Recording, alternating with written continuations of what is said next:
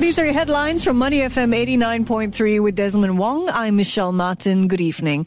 The Urban Redevelopment Authority is consulting the public on its proposed framework for regulating short-term rentals of private residential properties, which could affect home sharing platforms like Airbnb. It is proposing that each property have an annual rental cap of 90 days for short-term use and an occupancy limit of six persons. For strata title properties such as apartments and condominiums, the management corporation will have to get the support of at least 80% of the share value in favor of using the property for short-term accommodation.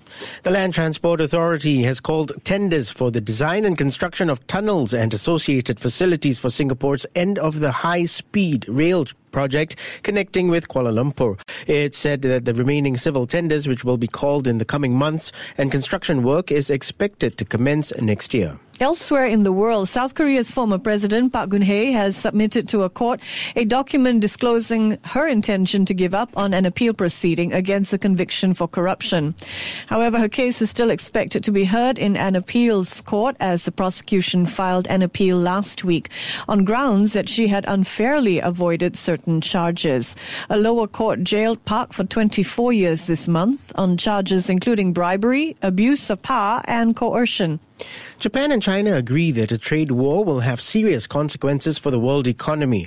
This, according to Japanese Foreign Minister Taro Kono, after a high level economic dialogue between the world's third and second largest economies.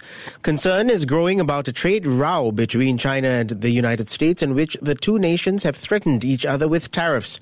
Japan has been criticized by U.S. President Donald Trump on trade and been hit with tariffs on steel and aluminium, but it has not yet threatened counter tariffs. The Organization for the Prohibition of Chemical Weapons is holding an emergency session to discuss a suspected chemical attack in the Syrian town of Douma.